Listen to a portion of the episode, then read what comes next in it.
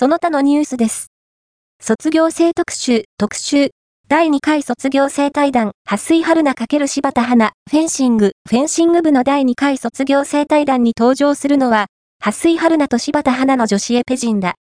蓮井は、女子エペのエースとしてチームを牽引し、柴田は、本職の近代五種と並行しながら、人一倍、ストイックに活動に取り組んできた。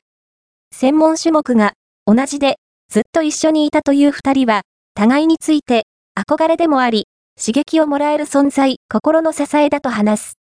春から高校教師として働く蓮井と、近代五種でのパリ五輪出場を目指して戦い続ける柴田。それぞれのホームは、違えど、心の距離は、近いまま、一番の理解者であることに変わりはないだろう。